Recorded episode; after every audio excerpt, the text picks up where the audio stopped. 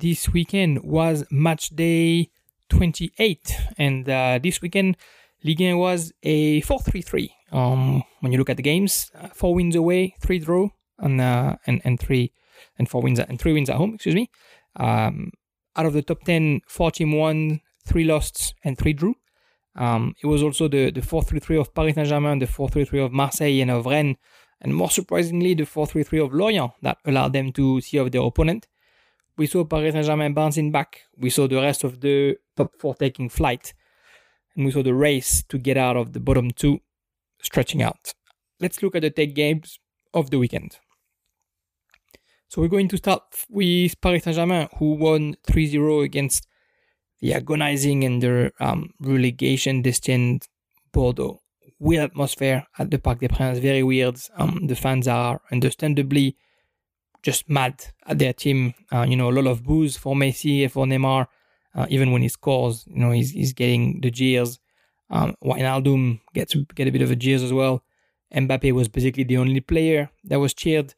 Um, and, you know, rightfully so, understandably so. Uh, there was a lot of lot of talk in France after that game. You know, how can you how can you boo a guy like Messi?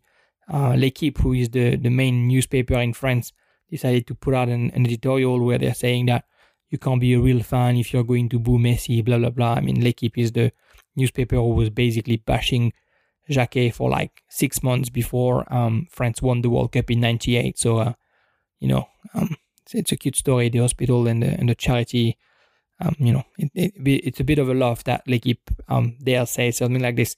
I think the fans are in the right. I said it before. You know, I think, um, you know, they no one is bigger than the club. That that that's what a big club is. Um, you know, it's not the first time Messi gets the boos. He got booed when he played for his own country. Uh, he got booed when he played for Barcelona, and and and when he wasn't playing right. Um, it's not the first time all the other players have been booed, and, and I'm sure they actually all kind of understand why they're being booed. I'm sure you know uh, they'll never say it, but if you ask them, um, they'll tell you that you know they kind of know that they fucked up. They know that um, they were supposed to go through, and and technically they were on the favorite to to win the Champions League, and they shouldn't fail against a team like Real Madrid. And it kind of comes back to uh, to what they did at the beginning of the season. You know, they could have finished first in their group and and prevent a team like Real Madrid being on their way. They didn't, and uh, and now they made the task hard for themselves, and they, and they didn't go through. Um, and anyway, back at the back at that weekend game, uh, interesting actually the interview of uh, Kimpembe after the game, who says that he understands why um, the, the fans are booing, and he kind of looked like he's put on the spot. And and you know he's from Paris, so of course he's going to say that he understands. You know he kind of has to uh, keep the fans on his on his side. He's the um, the kind of like the the French um, token player of the of that team with Mbappe. Um, but uh, but yeah, he says he understands because because he knows that the fans are disappointed, which, which is the at least what they are. Um, but I think it's uh, you know I think a player like Messi knows that if you're being booed, it just it's just about football. You just have to show them that you're a great player, and then they're going to stop booing you.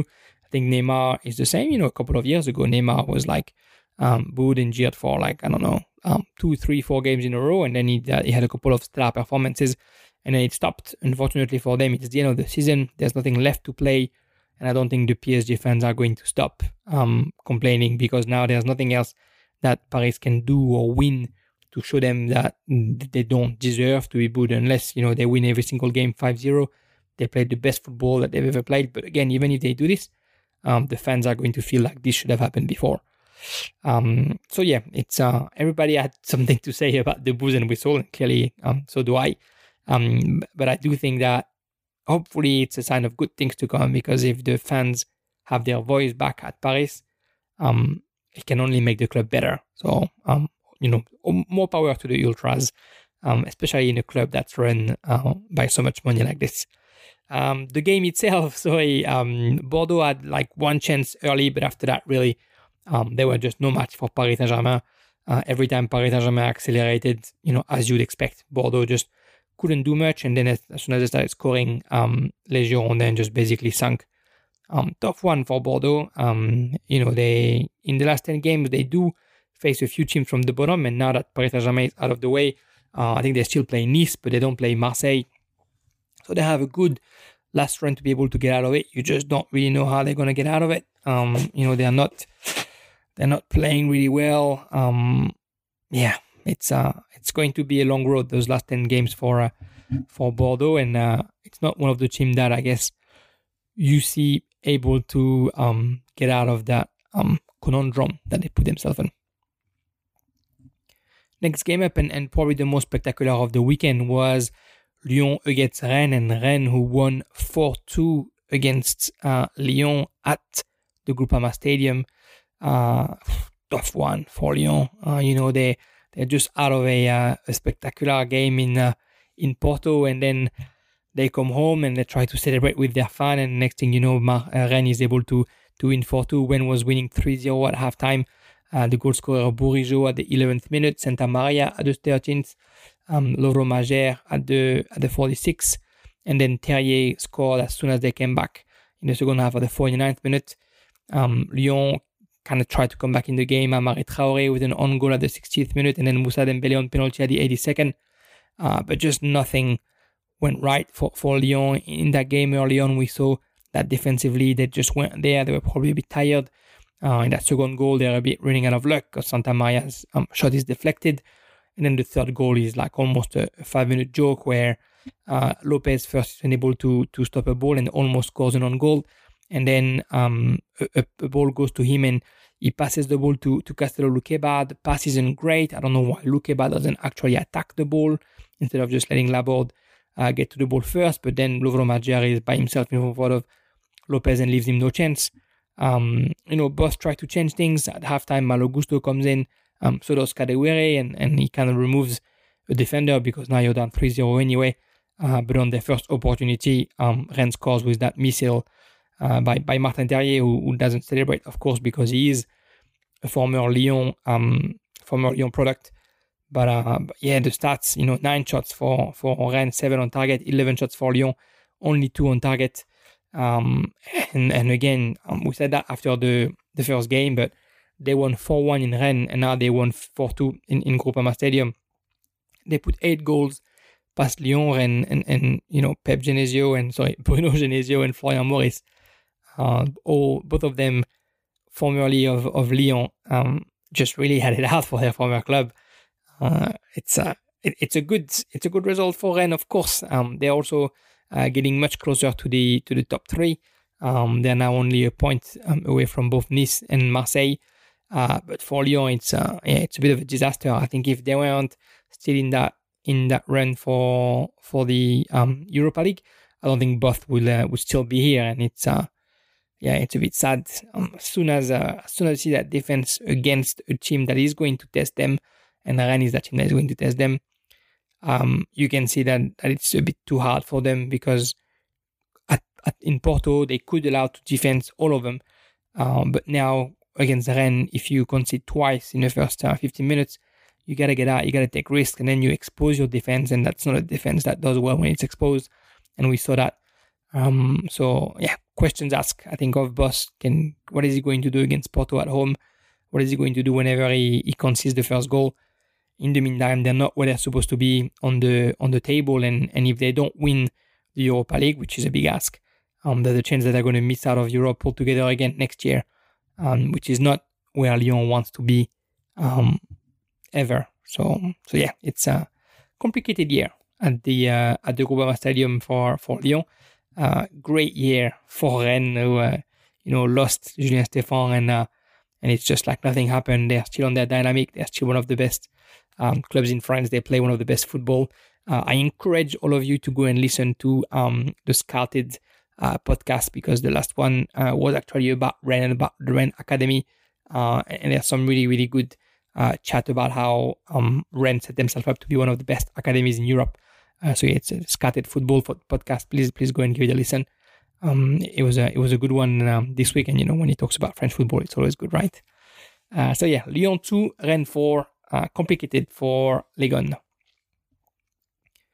Next up, Brest and Marseille. And Marseille, you won 4 1 in Brest. We keep saying it. Marseille is better away than they are at home. Um, the goal scorer, Gerson, for Marseille at the third minute. Then Milik at the 63rd. Harit at the 71st. And Under at the 92nd. Irvin Cardona had, uh, had scored too little too late at the 91st minute, just before Under scored the fourth goal. The position was a bit 50-50, but 13 shots for Marseille, 7 on target, only 8 shots for Brest and, and 2 on target. I mean, it starts the, the it starts horribly for Brest, right? You concede after 2 minutes, uh, 3 minutes, sorry, and, and then what do you do against a team like Marseille who loves possession and who who's never as good as they are when uh, when the team in front of them is actually trying to attack. Um, I, I think I don't think Brest is that bad of a team, and I think actually Brest kind of gave Marseille run for their money. Again, we saw that, that striker Satriano, who's on loan from from Milan, who's uh, from Inter, who's doing a world of good to uh, to Brest. I think in that second half of the season.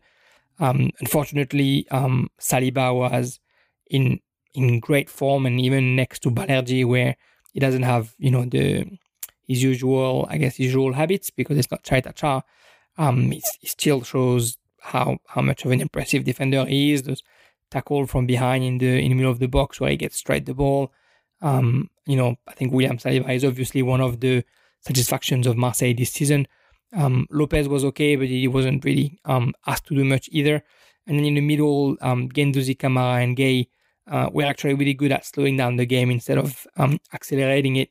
And instead of giving Brest the ball back straight away, they were really good at actually holding it, um, which which is something that they're going to need to do when they play those games. Um, Amine Harit was a good surprise. Um, you know, it's it's his second game, I think, or third game starting. Uh, he's played basically um, only 500 minutes this season. Uh, but without Payet, who, who's got a bit of an injury, there was a lot on his shoulders, and, and he did really well. Um, an assist, a goal. Uh, Milik can assist a goal as well. Milik could have scored a couple more, uh, but it took him a bit of time to be able to uh, to adjust his aim. Um, and in the end, it's a 4-1 win for Marseille. It's uh, it's a way for them to take the the second spot back um, thanks to a better um, goal difference um, over Nice. Um, but, but it's, you know, well, actually they have the exact same goal difference, right? 17, yeah. They, they both have the same goal difference, uh, but more goals scored for, for Marseille. Uh, but it's also maybe a good a good way to kind of like um to kind of like start a new dynamic with only 10 game left. Uh, you know, we knew the fans weren't very happy about Marseille has played the last a few games and, and they asked to meet Longoria and they did meet Longoria and then Longoria, um, the president of Marseille, um, kind of like told Sampaoli what the, the fans were saying and, and hopefully, you know, hopefully it is now a healthy club and, and things are going the right way when, when these kind of discussions are happening. Um, we'll see. We'll see if that's true or not. Um, but, but a good result for Marseille in Brest. And again, um, they're having a, a, very important week right now. They're playing against Basel their future in Europa League and uh, in Conference League. Sorry, and then at the end of the, the week, sorry, they're um, hosting Nice. So a crucial game for Marseille. Marseille against Nice. That's uh, definitely the game of the weekend next week. Next up, the, the other team who's uh, who's knocking at the door of Champions League, Strasbourg. Strasbourg who won against Monaco 1-0. What, what a terrible week for Monaco, losing in Braga and then losing uh, in Strasbourg and and the reason why they lost is because they just they just can't catch the target. Um, zero shot on target for Monaco, um, five shots, fifty percent possession, fifty five percent possession, but but obviously they don't make um, the most of it. A pretty poor pass accuracy when when you consider um, who Monaco are and are pretty pretty good in possession usually. Uh, you know, you got players like Gelson Martin, Jean-Lucas, Sofiane Diop. They are good football players, um, but they just couldn't couldn't do it this time. Strasbourg just, you know, we know how good they are offensively, and a lot of teams go there to defend, to to try and, and sort of like slow down this team. Uh, and, and, Monaco kind of tried to do that to a degree, uh, but unfortunately for them, on a on a corner, um, Alexander Djiku probably um, scored the the goal of his career, uh, a, a, bicycle and overhead kick um, at the end of a corner, and and then after that, um, Strasbourg still were the more dangerous and had the most opportunities. Uh, but I think Monaco just um, I don't know if they were tired from the weekend or from the week, sorry. Um, but they just they just couldn't find a solution. And, and Strasbourg is also solid defensively. You know, Julien Stéphan likes to make sure that his teams are um, pretty strong. Uh, and, and, he did that well against the, the club of the Principality. Uh, what that does is is that Strasbourg is now um, fifth with four points um, away from from Lille, who's, who's six uh, but they're only two points behind Rennes and three points behind Nice and Marseille. So Strasbourg is definitely in the mix for a potential um, qualification for, for Champions League, which is going to make the, the last 10 games very interesting. A surprise for, for the weekend and actually a, a very important result for them was Troyes winning against Nantes 1-0. It's two teams that are playing good football and it's two teams that have been in form in the past few weeks. Uh, Troyes has have done you know a couple of important sign up, signings I think during the um uh, the winter window. Uh, Lebo Mothiba coming from Strasbourg and uh, of course Ugbo um, co- coming uh, from from Man City and, and Ugbo is the one who scored. Uh, I said I said you know when we talked about um those those transfer with uh, with Baptiste from Le Classique that Ugbo was a player that I was looking forward to see because Troyes have the opportunities, but they just didn't have a good striker to be able to score. Uh, and, and, there they are, and there he is, um, you know, scoring more than one goal already, um, and and really helping his team um, winning where it matters. Not, you know, seemed a little bit out of form. Six shots, only one on target, and that shot on target came super late. Uh, and, and, I think maybe they underestimated how good this Troyes side actually is, uh, which is a bit unlike Kombouaré, but but more often than not, um, they were they were just too slow. Not they had they had to do a lot of fouls. Um, they didn't have um, you know, they didn't have they had the majority of the position, but they didn't have most of the position in the Troyes side, and and Troyes is you know is deadly in transition. So every time Nantes uh, kind of like dared opening up, uh, was just rushing behind them. Uh, and yeah, the, this Troyes squad is a is a team that I enjoy. Uh, you know, this this midfield, Rominigue Kouamé and, and Florian Tardieu, I think is an underrated uh, midfield, and hopefully for them they can um, they can stay in Ligue 1. They have um, they have a pretty complicated um, table to finish, uh, but that result against Nantes definitely is going to give them wings. Uh, and for Nantes, it's a bit of an opportunity uh, missed because now they are letting um, you know they are letting teams like Strasbourg and Rennes going away from them and they're getting stuck in that um, Lille, Monaco, Lyon, Lens wagon, which is uh, which looks like they're going to fall a little bit too short of a European qualification. There was 3-0-0 this weekend, uh, which which I'm quickly going to go glance on. Uh, the worst game of the weekend was definitely Lille against Saint Etienne, the very first game, um, with Lille um, basically not playing the football that they should be playing, uh, and Saint Etienne you know, kind of answering. But of course, uh, for Pascal Dupraz, a, uh, a 0-0 against the champion is a good result. So they didn't um, force it too much either. Uh, yeah, 0-0 and, and not a lot of opportunities um, either side. The other 0-0 um, was Metz against Lens. Uh, you know, a little bit more has happened in that game, but uh, unable to shot on target, 11 shots, not one on target. Uh, the best chance maybe for um, for Ignace Ganago at the very end. You know, Metz, if anything, probably um, deserved to score one at one point, but uh, but ended up being another 0-0. And the last 0-0, uh, somehow, somewhat surprisingly, was Montpellier against Nice, uh, partly explained by the fact that Nice um, played with only 10 men for almost an hour after Dante got a red card at the um, 35th minute, a red card that yeah, maybe he's justified. Maybe he's a bit, maybe it's a bit rough. But um, but yeah, Montpellier really pushed 24 shots, seven on target. Um, again, you know Walter Benitez, we know how good he is. Uh, there's some there's some chats this week that um, since Benitez is now a French citizen and actually never played for um, oh, I'm afraid I'm going to say something stupid, but he's Argentine, I think. I'm going to have to check what I say that. Um, there's people saying that now that he's a um a French um player, well, maybe he should be um, called with called by uh, Deschamps because he's such um, a great um, a great player. I don't know, you know, I don't know if uh, if he's the the player that you want. Yes, he's from Argentine, so I had to check. It's from Argentina. Um, so anyway, um, I don't know if he's the player that you want to have. Maybe he's a good third goalkeeper behind uh, Lloris and and of course Mike Maignan because Mike Maignan is the next guy. Um, but yeah, yeah, there's a bit of a a bit of a lobby behind uh, behind Benitez for it. Back to the game, um, yeah, Montpellier 24 shots, 7 on target, kind of says what it is.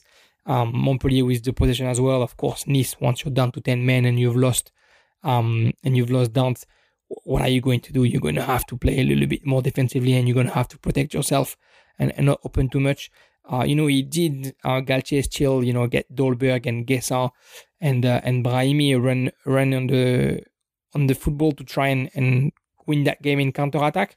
Uh, but unfortunately, it, didn't work, and uh, and it's a good point for Montpellier. It's uh, it's kind of two lost points for Nice, but also, you know, when you play without your um, your best defender and your captain, uh, you're probably happy that you you keep the score the way it was.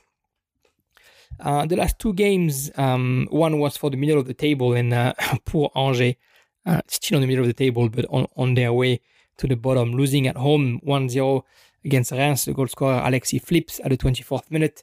Uh, Reims, who, who was down to 10 men 10 minutes later at the 34th minute after uh, Anastasios Donis didn't really control his tackle. Um, but Reims, who definitely should have conceded a goal. Um, 20 shots for Angers, 7 on target.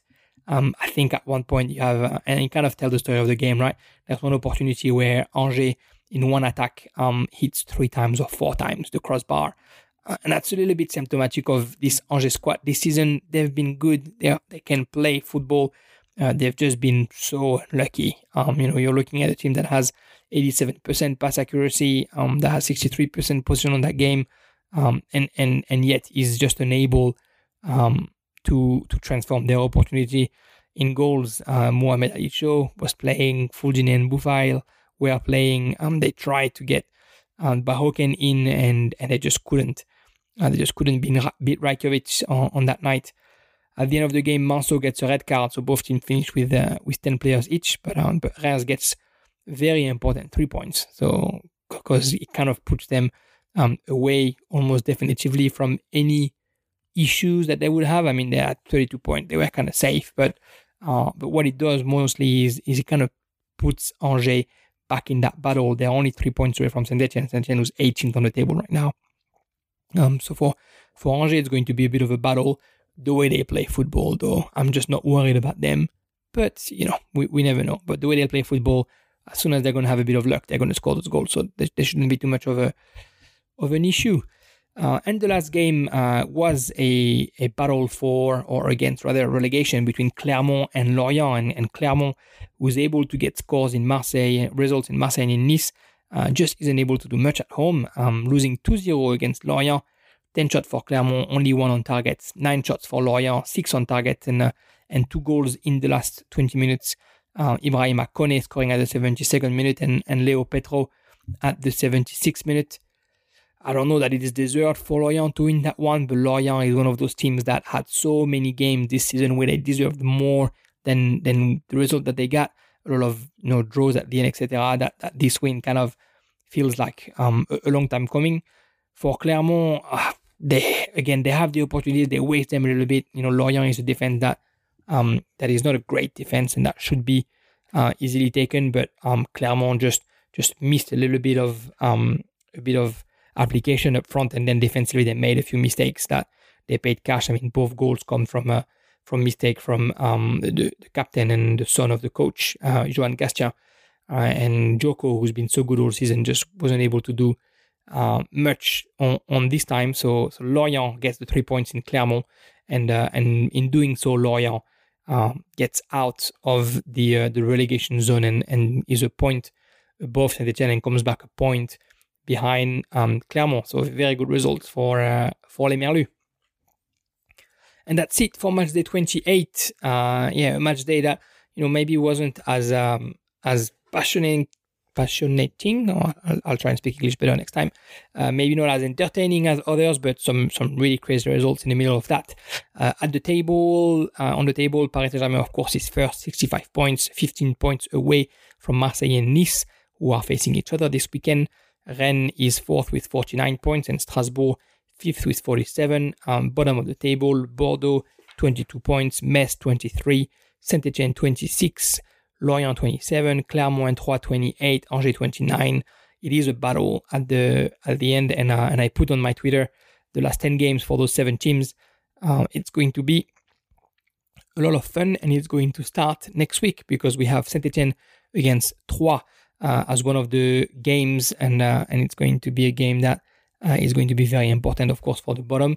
The other games: Lens against Clermont, Nantes against Lille, Monaco Paris Saint Germain, who should is usually one of the best games, but who knows um, this week. Uh, Lorient against Strasbourg, Rennes against Metz, Angers against Brest, Brest, excuse me. Um, Bordeaux against Montpellier, Reims against Lyon, and like I said, Marseille Nice to finish the weekend. Uh, if we look at the players, Kylian Mbappe and Wissam Ben Yedder still at the top of the uh, goal scoring ladder with 15 goals each, followed by two Rennes players, Laborde and Martin Terrier, with 14 goals each. On the assist ladder, it is still all Paris, Mbappe and Messi with 10 assists each. Thank you everyone for listening to Castelli the French Football Podcast. Uh, Jeremy, your host, as usual. Um, thanks for listening. Thanks for uh, connecting. Uh, you know, I just um, reached the milestone of a thousand followers on Twitter. So thank you everybody who's been following. Um, and uh, and yeah, we we have ten game 10 game to go in Ligue 1. We're going to start uh, putting the polls out on Twitter about who you think was the best coach and who's the best keeper and da da.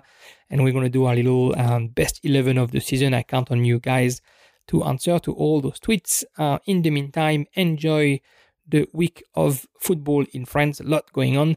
And I'll talk to you all next week. Bye bye. Thank you.